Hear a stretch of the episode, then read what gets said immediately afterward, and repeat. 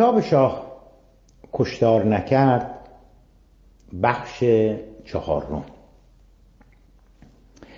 دوستان در سه بخش قبلی رسیدیم به طرح پرسشی که یا سوالی که در این کتاب مطرح شده. اون پرسش هم این هستش که آیا رژیم شاه مرتکب کشتار شد. آنگونی که بعد از انقلاب گفته می شود نظام جمهوری اسلامی می گوید حمام خون به راه انداخت. و یا آنگونی که طرفداران محمد رضا شاه پهلوی می‌گویند رژیم حاضر نشد کشتار کرده.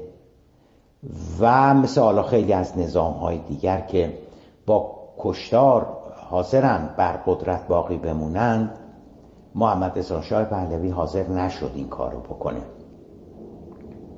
منتها ببینید سوالی که پیش میاد این هستش که اگر روایت کتاب اگر نظر کتاب اگر برداشت کتاب اگر تحلیل کتاب اگر روی کرد کتاب درست است و شاه کشتار نکرد پس هفده شهریور و سیزده آبان و بعضا حملاتی که از سوی نظامیان صورت می گرفت در برخی از شهرها اینو چجوری میشه توجیه کرد؟ اگه واقعا رژیم شاه نمی‌خواست کشتار بکنه اگر سیاست کشتار نبود پس 17 شهریور رو چجوری میشه تبیین کرد؟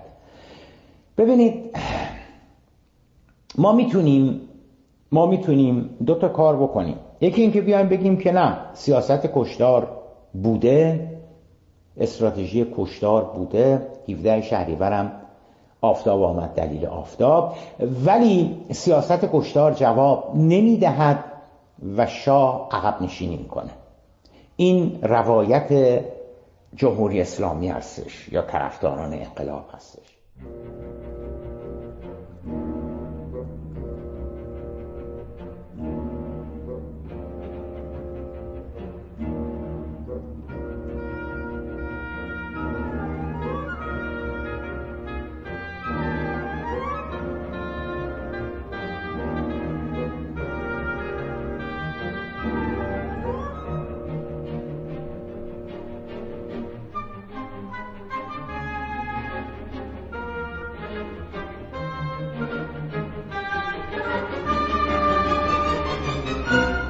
اما در بخش قبلی در خصوص 17 شهریور وقتی یه خود دقیقتر نگاه کردیم دیدیم که نه واقعا بعد از 17 شهریور هیچ چیز عوض نمیشه هیچ چیز تغییر نمی‌کنه. یعنی 17 شهریور مطلقا به معنای آوردن مشت آهنین بر سر تظاهر کنندگان و تعطیل کردن اعتراضات نیست. لذا لذا برمیگردیم باز به, به همون سوال که بالاخره بالاخره چه سیاستی رژیم شاه در پیش داشته؟ سیاست کشت... سیاست جلوگیری و و نکردن کشتار یا سیاست سرکوب و کردن کشتار؟ آنگونه که نظام می‌گوید. در عمل دیدیم که اگر خود 17 شهریور رو ما حالا فعلا بذاریمش کنار. در عمل دیدیم که اعلام حکومت نظامی و, و اونچه که بعد از 17 شهریور داره صورت می‌گیره عملا به هیچ وجه به معنای به وجود آمدن سیاست کشتار در حقیقت نبوده. اجازه بدید که ادامه ادامه رو از, از خود کتاب براتون بخونم. اگرچه در خصوص 17 شهریور ما با ابهام روبرو هستیم اما برخوردهای خشونت آمیز دیگر را تا حدود زیادی می‌توان تبیین کرد. به نظر می‌رسد به نظر می‌رسد در بسیاری از تیراندازی هایی که تلفات هم به بار آوردند دو عامل بیشتر نقش داشتن. عامل نخست همانطور که پیشتر اشاره داشتیم روحیات و خلقیات فرمانده حکومت نظامی در محل بود. بالاخره هزاران فرمانده نظامی بودن هزاران افسر بودن و نمیشه بگیم که رفتار همشون در حقیقت یکسان بود. اینا اینا آدم آهنی که نبودن اینا اینا ربات که نبودن که برنامه ریزی شده باشن که مثلا این کارو بکنن یا اون کارو بکنن. اینها اون سرهنگه اون سروانه اون سرگرده اون تیمساره بالاخره بالاخره اینها اینها اینها آدمیزاد بودن اینا موجودات واقعی بودن و یقینا تفکراتی داشتن دیدگاههایی داشتن. نگاهی داشتند خودشون درکی داشتن خودشون. از اونچه که داشت میگذشت بعضا هیچ بعید نیستش که با, با, با مردم همراهی می‌کردن. بعضا نه مثلا می‌گفتن نه باید حکومت نظامی اجرا بشه. ببینید کسی نظرسنجی نکرده که آقا این هزاران فرماندهان که در خیابان ها هستن در شهرهای مختلف مثلا اینا چجوری هستن؟ یه چیزی مسلمه یه چیزی مسلمه که بهشون دستوری داده نشده بود که بیش از سه نفر که جمع شدن شما معطل نکنید اول هوایی شلیک بکنید اگر متفرق نشدن اون وقت بهشون مثلا چه می‌دونم از کمر به پایین یا کمر به بالا شلیک بکنید. بنابراین باید بگیم که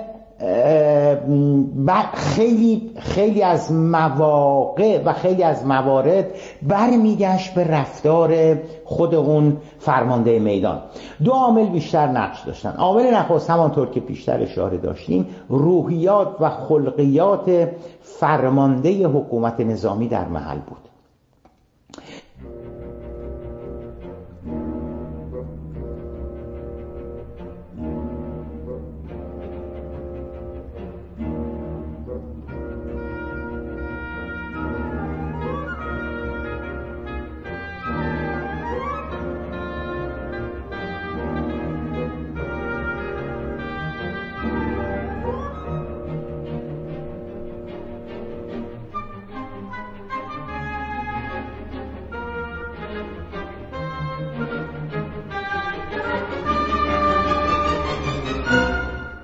کم نبودن نظامیانی که عدم جلوگیری از بروز اعتراضات و به تعبیر آنان خب ما میگیم اعتراضات اونا می‌گفتن اختشاشات در حوزه تحت فرماندهیشان را نوعی ناتوانی و بیارزگی حرفه‌ای تلقی می‌کردند متوجه هستین چی دارم میگم دیگه؟ یعنی اصلا مسئله سیاسی مطرح نبود. اینکه ایشون فرمانده نظامی هستش مثلا در چه می‌دونم در رش در در در جهرم در اصفهان در تبریز در هر شهرستان دیگری. اینکه ایشون فرمانده نظامی هست و مردم به خودشون اجازه دادن که علا رقم ایشون فرمانده نظامی هست بیان صد نفر هزار نفر ده هزار نفر تو خیابون ها تظاهرات بکنن یه جورایی یه جورایی به اصطلاح ناتوانی و و بیورزگی خودشون این رو این رو این رو تعبیر می‌کردن. کم نبودن نظامیانی که عدم جلوگیری از بروز اعتراضات و به تعبیر آنان اختشاشات در حوزه تحت فرماندهیشان را نوعی ناتوانی و بیورزگی حرفه‌ای تلقی می‌کردند اینکه مردم اینکه مردم به خیابانها ریخته و علیه رژیم شاه شعار بدهند را بیلیاقتی و ضعف حرفه‌ای خودشان میپنداشتند. صرف نظر از آن که اساساً طرفدار شاه بودند یا نبودند. آنان هرج و مرج و اختشاشات خیابانی را مترادف با شکست فرماندهی و اقتدار شخصی خودشان تلقی می‌کردن ببینید ببینید دوستان این خیلی نکته مهمیه. یه یه یه یه, یه،, یه سرهنگ در یه شهرستانی اینکه نتونسته جلوی تظاهر کننده ها رو بگیره ضعف خودش می‌دونست بیلیاقتی خودش می‌دونست بیورزگی خودش تلقی می‌کرده. حتی حتی ممکنه که اصلا او موافق شاه هم خیلی نمی بود موافق رژیم شاه هم نمی بود ولی اینکه نتونستم جلوی تظاهر کننده ها رو بگیرم و باز دیروز و باز امروز کلی آدم اومدن تو خیابونا تظاهرات کردن. منم مثلا چند هزار نفر نیرو داشتم ولی فقط نگاه کردیم یه جوری اینو شکست برای خودش می‌دونست. بنابراین بنابراین این تیپ افسران می‌خواستند با جلوگیری از اعتراضات و سرکوب تظاهر کنندگان و اجازه ندادن به اینکه در خیابان حاضر بشن جنم وجود مردانگی ارزه و توان خودشون رو به نمایش بگذارن. حالا یا در مقابل زیر دستاشون یا در مقابل چه می‌دونم خودشون یا چه می‌دونم به هر دلیل به هر دلیل روحی روانی دیگری. این یک واقعیتی بود. این یک واقعیتی بود که در تمامی دوران انقلاب یعنی در تمامی اون ماهها هیچ فرمانده نظامی توبیخ یا سرزنش نشد که چرا در حوزه فرماندهی شما مردم در خیابانها سرگرم تظاهرات هستند پس شما چه کاره اید؟ چرا جلوی آنان را نمی‌گیرید ایزن و در نقطه مقابل هیچ فرمانده و افسری برای تیراندازی و قلع و قمع تظاهر کنندگان و اینکه در حوزه فرماندهیش آرامش کامل حکم فرماست و او اجازه کوچکترین اختشاشی را نداده مورد تشویق و ترفیع درجه قرار نگرفت. متوجه هستین چی دارم میگم دیگه؟ دارم میگم که اونی که سرکوب می‌کرد پاداش نمی‌گرفت ترفی نمی‌گرفت که چقدر جالبه چقدر جالبه در در شیراز که محل حوزه استفاضی شماست یا در کازرون که محل استحفاظی شماست یا در گناباد که محل حوزه استحفاظی شماست. مثلا چقدر آرومه چقدر خوبه اینا. خب پس پس شما یه, یه پاداش بگیرین. شما تشویق بشین. ببینید ایزن ایزن ایزن در نقطه مقابلش کسی کسی چه برای چه برای اعمال قرص و محکم حکومت نظامی و چه برای و چه برای در حقیقت جلوشون رو ول کنن و مردم بیان تظاهرات بکنن. نه اولی پاداش گرفت سردوشی گرفت درجه گرفت. که آفرین بر تو. جناب سرهنگ که اینقدر قشنگ اون شهر رو کنترل کردی. و نه به عکسش کسی مورد کسی مورد توبیخ و سرزنش قرار گرفت که سرنگ پس تو چی کار می‌کنی؟ و این همه آدم اومدن اونجا دارن تظاهرات می‌کنن. اینا پس شما چی کار داری می‌کنی؟ هیچ کدومش اتفاق نیفتاد. حتی یه مورد ما نداریم که در تمام ماهای 56 و 57 چنین اتفاقی افتاده باشه و عرض کردم یه نفر تشویق شده باشه که آفرین به تو که سرکوب کردیم و یه نفر مورد توبیخ و سرزنش قرار بگیره که پس پس بیورز سرهنگ. پس تو پس تو چی کاره بودی که این همه داشت اعتراض صورت می‌گرفت و این همه تظاهر کننده آمده بودن. بنابراین بنابراین تصمیم به برخورد تون یا برعکس مدارا و واکنشی نسبت به اعتراضات مردمی نشان دادن امری سلیقه‌ای بود.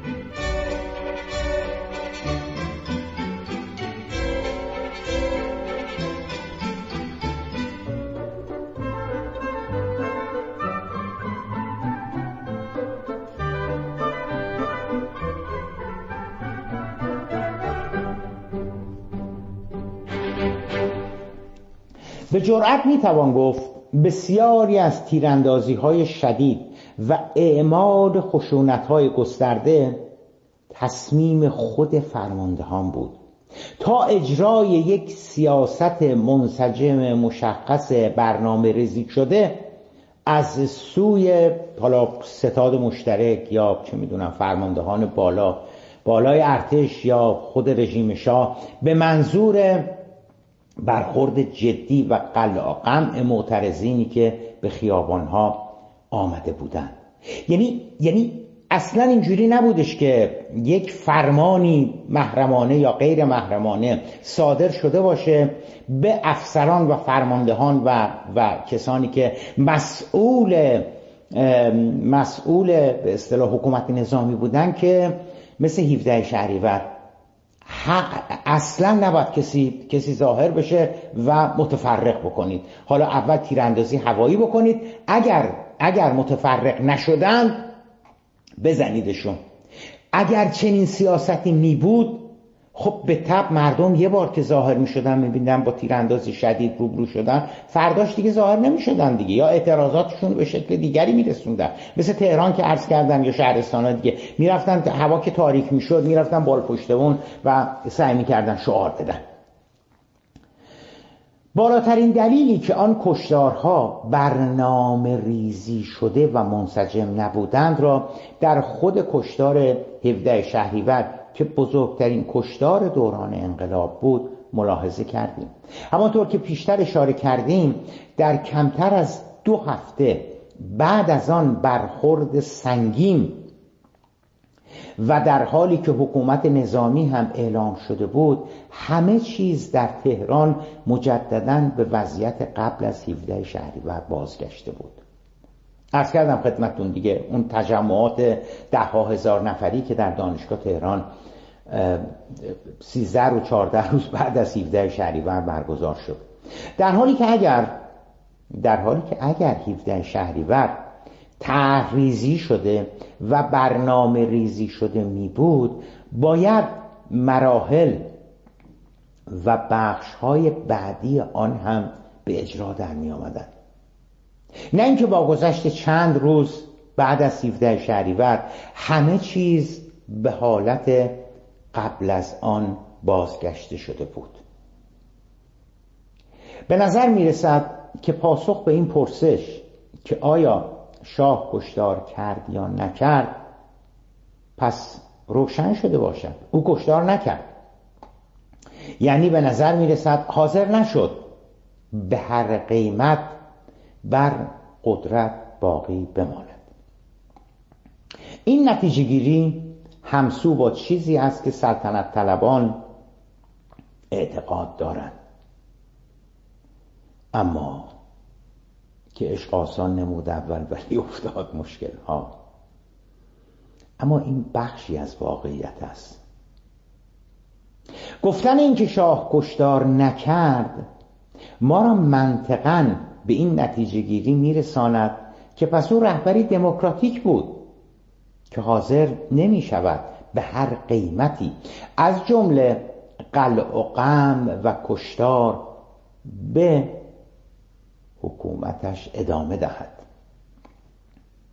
اما مشکل دقیقا از همین نقطه آغاز می شود چون چنین نتیجه گیری که پس شاه چون کشتار نکرده پس شاه رهبر دموکراتیکی بوده و حاضر نبوده با اجبار و علا رقم خواست مردمش و با دیکتاتوری و تحکم بر آنان فرمان روایی نماید با حاکمیت شاه نمی‌خواند.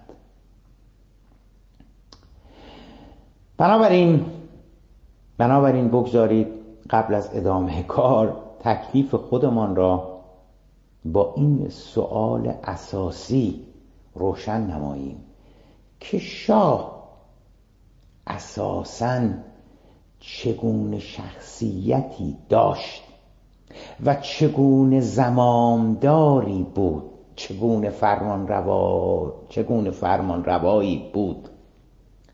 آیا رهبری بود وابسته مزدور و گوش به فرمان آمریکا و انگلستان؟ به علاوه کلکسیونی از صفات نکوهیده دیگر که جمهوری اسلامی از وی ساخته یا به وی نسبت می‌دهد. یا برعکس یا برعکس فرمان روایی بود وطن پرست که سودایی به جز پیشرفت و ترقی کشورش در سر نداشت. و در نهایت هم حاضر نمی شود برای بقای حکومتش دستش را به خون مردمش آغشته نماید. آنگونه که طرفدارانش باور دارند. بالاخره بالاخره شاه کدام یکی از این دو دو شخصیت است؟ روایتی که جمهوری اسلامی و مخالفین شاه از وی ساختند یا نه. روایت دومی که حالا البته چند ساله